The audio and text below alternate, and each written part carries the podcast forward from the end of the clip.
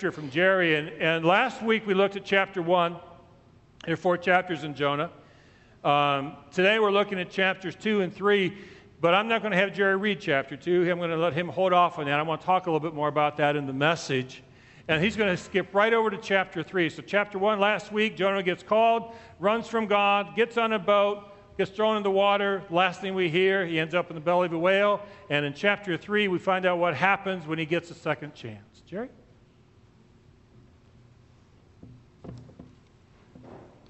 Third chapter of Jonah. Let us hear the words of our Lord. The word of the Lord came to Jonah a second time, saying, Get up and go to Nineveh, that great city, and proclaim it, proclaim to it the message that I tell you. So Jonah set out and went to Nineveh, according to the word of the Lord. Now Nineveh was an exceedingly large city, a three days walk across. Jonah began to go into the city going a day's walk, and he cried out, Forty days more, and Nineveh shall be overthrown. And the people of Nineveh believed God. They proclaimed a fast, and everyone, great and small, put on sackcloth. When the news reached the king of Nineveh, he rose from his throne, removed his robe, covered himself with sackcloth, and sat in ashes. Then he had a proclamation made in Nineveh. By the decree of the king and his nobles, no human being or animal, no herd or flock shall taste anything. They shall not feed, nor shall they drink water. Human beings and animals shall be covered with sackcloth, and they shall cry mightily to God. All shall turn from their evil ways and from the violence that is in their hands. Who knows? God may relent and change his mind. He may turn from his fierce anger so that we do not perish. When God saw what they did, how they turned from their evil ways, God changed his mind about the calamity that he had said he would bring upon them, and he did not do it. The word of God for the people of God. Join with me in prayer. Great and loving God, we give you thanks for this amazing story that we were amused by as children and now are confronted by as adults. Help us to hear its truth. Help us to be its truth. And may the words of my mouth, the meditations of our hearts and minds, guide us in the path into the places and people you need us to go. In your name and by your grace, we pray. Amen.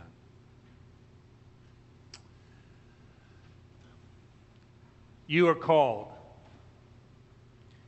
You are called by God, and you are called by God for specific moments, people, and action. That's true for us all.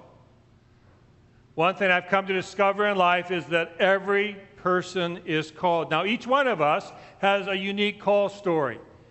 They don't all happen the same way because we're unique and God speaks to us uniquely. But call stories have common themes. And here they are very quickly. One, God initiates the call. The timing of the call. Some receive it as an early, early in their life as a child. I received mine as a teenager. Some in their 60s discover what God is calling them to do, what, what it is that God has placed upon their hearts and placed in their hands. And the call can be radically different. Some people hear voices, some people feel an overwhelming sense of power, some receive the call in prayer, some in distress. The call comes in many different ways because God's initiating the call. It's not your call. God is the one who determines when it happens and why it's coming to you. It's going to be different for you than it is for me because it's your call, it's not mine. Secondly, your call is not about you. It's bigger than you. That's why sometimes when the call comes upon you, our first response is, This can't possibly be true. It doesn't make sense. It wasn't in my plan. Well, guess what? It's not about you. It's about what God sees in you, about what God has prepared for you, about where God is prepared to take you. And so it may not seem at all to make sense to you. And there are times when living out our call, we get frustrated because we want it to work a particular way. We want to be able to do this or that. But again, it's not about you or me. And so many other things might occur as we respond to the call. The call may use the gifts that you naturally have. People will say, Oh, I, am not surprised to see that you're called for that. And other people will say, I can't believe God called you for that. Because God sees something that most of the rest of us can't see and may create within you that which does not exist today for the fulfillment of the call. And what is common to all call stories is the f- fulfilling of your call, the answering of your call, the living out of your call is the place where you find the deepest sense of peace, even in the midst of conflict. The living out of your call is where you discover what the term abundant life really means, even in days of want. And when you answer your call, it is when you discover new life can begin literally at any age. Conversely, ignoring or rejecting your call from God means simply this your life's going to stink. If you don't believe me, ask Jonah. See, the last verse we read last week was from chapter 1. It said, Jonah was, and I'll read it to you specifically Jonah was cast off into the ocean and there swallowed up into the belly of a great fish. I want you to capture that image. Swallowed up in the belly of a great fish. We oftentimes call that a whale. I want you to understand what it might look like to be in the belly of a whale. Now, the fact is, most of us remember that from the story. That's the thing that captivated our attention when we were children and first heard it. Jonah's in the belly of a whale. Wow, is that cool? And some of the folks from the 9 o'clock service were reminding me uh, of pictures they've seen of Jonah in the belly of the whale sitting on a camp stove with a nice little campfire burning, thinking his thoughts. Guess what? That's not how it was. And I want to tell you that this was the thing that challenged me the most yesterday.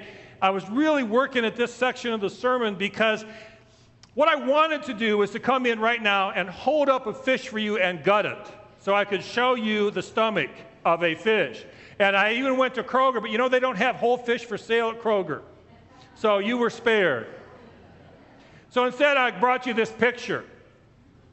Don't you wish I had the real thing in front of you now? Well, anyway, this is a picture of a trout. I have no idea where it came from. But this, this little straw here on the right is pointing to, to, the, to the stomach. I want you to put yourself in there.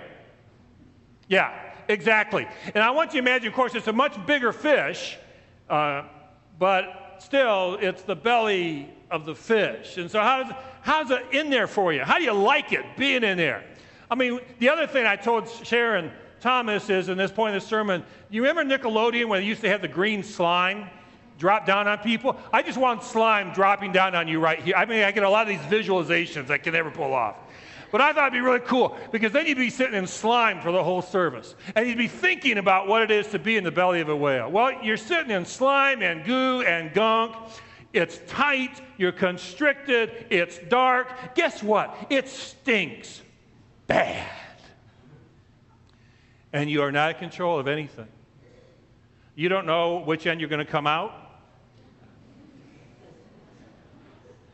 Right?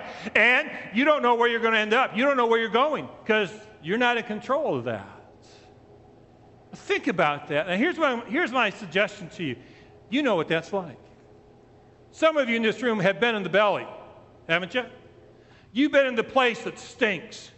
You've been in the place where you are not in control of any part of your life. You've been in the place where you feel so trapped, so suffocated that you, there's nothing that could be worse. Stinks. That's where Jonah was. And if you've ever been there, then maybe your experience is like Jonah's and mine. When you've been in that place, doesn't take long. The only thing left for you to do is to pray. I mean, people who don't even know that there's a God when they're living in the belly of a fish and when they're living in the place where life stinks, may eventually get to the moment where they say, God, Get me out of here. Now, all of chapter 2 is a prayer that Jonah prayed in the belly of a whale. But here's what I'm suggesting I bet you didn't know that. I bet when you think of Jonah, you haven't been thinking about this deep prayer he prays in the belly of a whale. You just captivated that he's in the belly. What Jonah is here to teach us is that when we are in the place where life stinks, that is exactly the place that can become a powerful place for prayer and to experience God. When your life stinks, you may actually be entering into the most sacred chap- uh, chapel you'll ever be in. We often think, oh, the places of, of prayer have to be pretty and beautiful and speak to us so powerfully. People over the years have come up to me with great passion, want to make sure they tell me, Pastor Rick, I don't really experience God in church. I experience God in, and then they talk about all these places where they get to go to. They travel better than I do. Oh, I experienced God out in the woods. I experienced God on the lake. I experienced God in the mountains. I experienced God at the cabin up north. All these places, I've had nobody come up to me and say, Oh, Pastor Rick, I don't come to church because I find God better when my life stinks. But I'm here to tell you that it's often a place where you can find God. And it's what happened to Jonah. See, when life stinks, it's not over. It may just be beginning. And it may be the beginning of what really becomes the place where you find your true meaning because it's time for you to accept a call of deliverance, of hope, and maybe even new life upon you. That's what happens in chapter 2. And in chapter 2, in the middle of this powerful prayer that clearly he wrote after the fact, because in the prayer he already talks about being delivered. So he's remembering the prayer. But in that prayer, in chapter 2, he's talking about God, I, you know, it was terrible there and you delivered me. And then you get to chapter 3. And Jonah gets thrown up on the beach. Now, let's just to be clear to keep the metaphor going here. The fish does not take Jonah and throw him up on the beach. Do you understand what I'm saying here? This is puke. All right? So Jonah is puked out of this terrible place, and he's now sitting here in the gunk and goo on the beach. And the God he's been praying to comes back to him a second time. What it says. I mean, there's nothing about, oh, get cleaned up, Jonah, and, and I'll come talk to you. No. He's sitting there in the gunk and goo, and the scripture says very clearly these words and the word of the Lord came to Jonah a second time. You see, God doesn't need you to be cleaned up.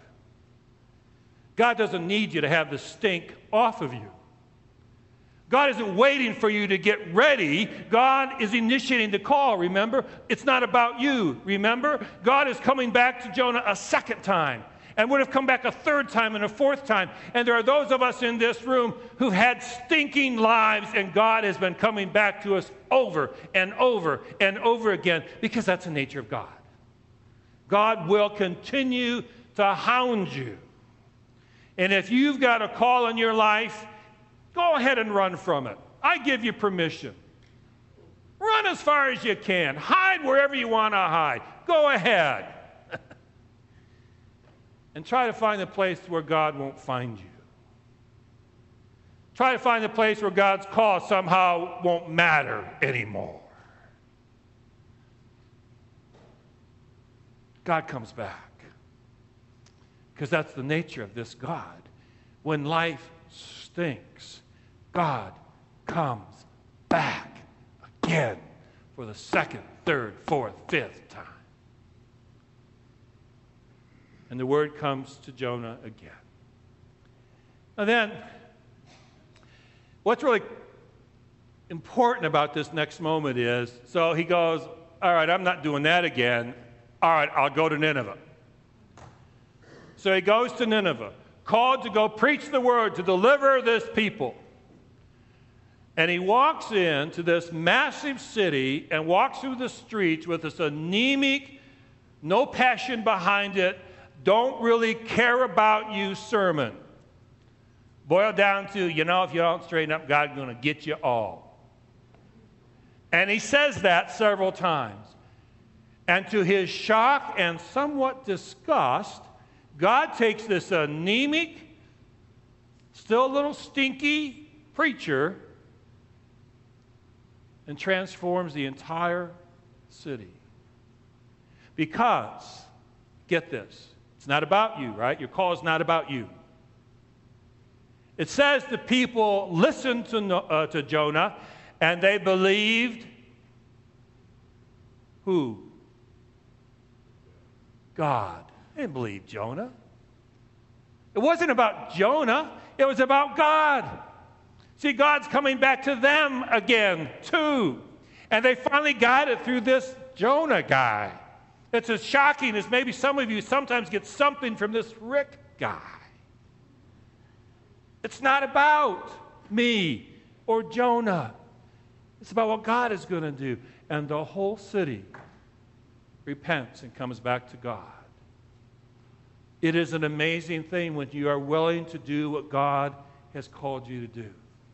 Because then what can happen are things that really make no sense in this world because they're not of this world. Because they're not ultimately reliant upon your skill set, your abilities, your charm. It's all about God. And you get to be the one who walks with the God who has called you and comes back to you again. It's the truth.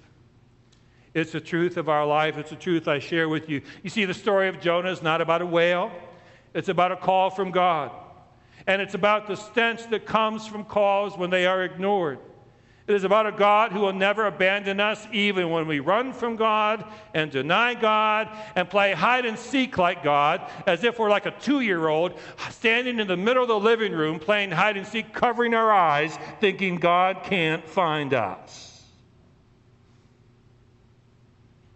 It's about what happens, though, when calls are fulfilled. The amazing and unexpected become the norm because it's not about you. Now, I'm going to take just a second. I want you to listen in. It's about you, but I want to talk to the graduates just for a second. So, to the class of 2013, I want to tell you this. This is something I know to be true. Your life's going to stink. It's amazing I don't get invited to more commencement sermons. It's, it's, no, but it's true. And I'm supposed to tell you, oh, it's going to be great, and you're going to be out there, you're going to conquer the world. And, and the truth is, you know, you guys are pretty gifted, and you're probably going to have great moments of life, no question about it. But I want to be the one to tell you today, there are going to be moments of your life that's just going to stink. You're going to find yourself in places that you did not expect to find yourself in. You had a dream to do this, and you're doing this. You thought you'd be going here, you're here. You thought this was going to work out, it doesn't. There are going to be moments your life's going to stink. I'm just telling you it's true. And when it happens, and when you find yourself in a stinking mess of your own doing, you didn't have to be in it, but you put yourself there because of decisions you made. When you find yourself there, hear this from Jonah. It may be the place where God is going to finally turn you around. It may be the place of the best prayer life you've ever had in your life.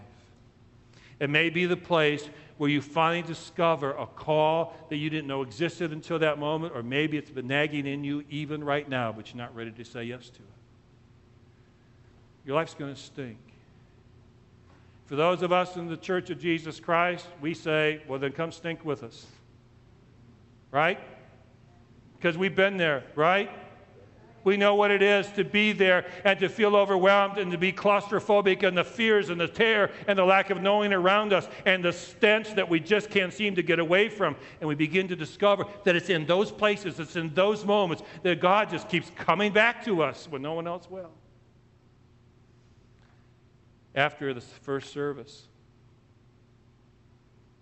a friend of mine came up to me and talked to me about a story that I know well because I've walked with her part of it talked to me about her life stinking so bad.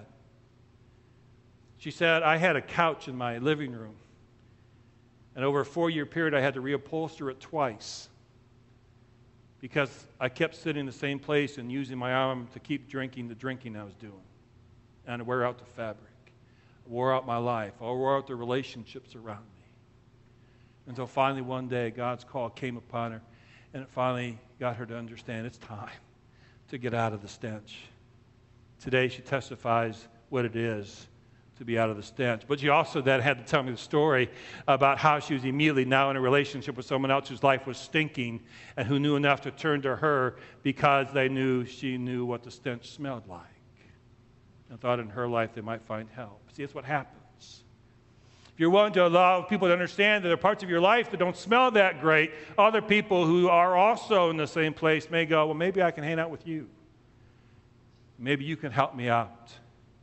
You see, that's what the church is called to be. The church should be a stinking place. a bunch of stinky people who just come together because we found something more amazing than the stench around us, that's the love and grace of Jesus Christ our Lord. And He's the one who pulls us out. It's been happening. You know, and even as your life unfolds, for all of you, I'm going to pray this. If your life doesn't stink, if right now your life is actually smelling pretty good, then I pray that God is placing in you a spiritual olfactory sense to discover the places in the world where it stinks. God's placing with you a smeller and a heart and a mind that's willing to pay attention to the places in the world where the stench of injustice, the stench of hunger, the stench of abuse, the stench of addiction, the stench of spiritual isolation, the stench of loneliness will draw you to those people. See, most of us, when we start to smell that kind of stink, want to get me to get away. I don't want to smell that. But that's not the kind of God we have. It's not the kind of people we're called to be. God smelled the stink and said, I'm getting Jonah out of there. So, church, are you called? The answer in my mind is yes, but I don't know to what. That's between you and God. Does your life stink? I don't know. But if it does, take it as a sign of hope. And may this place become a place so filled up with the stench of wives that have been redeemed by the love and power of Jesus Christ that the smell wafts out. And others get to understand maybe I can go there to figure out how to get puked into a new life. In the name of Jesus Christ. Amen.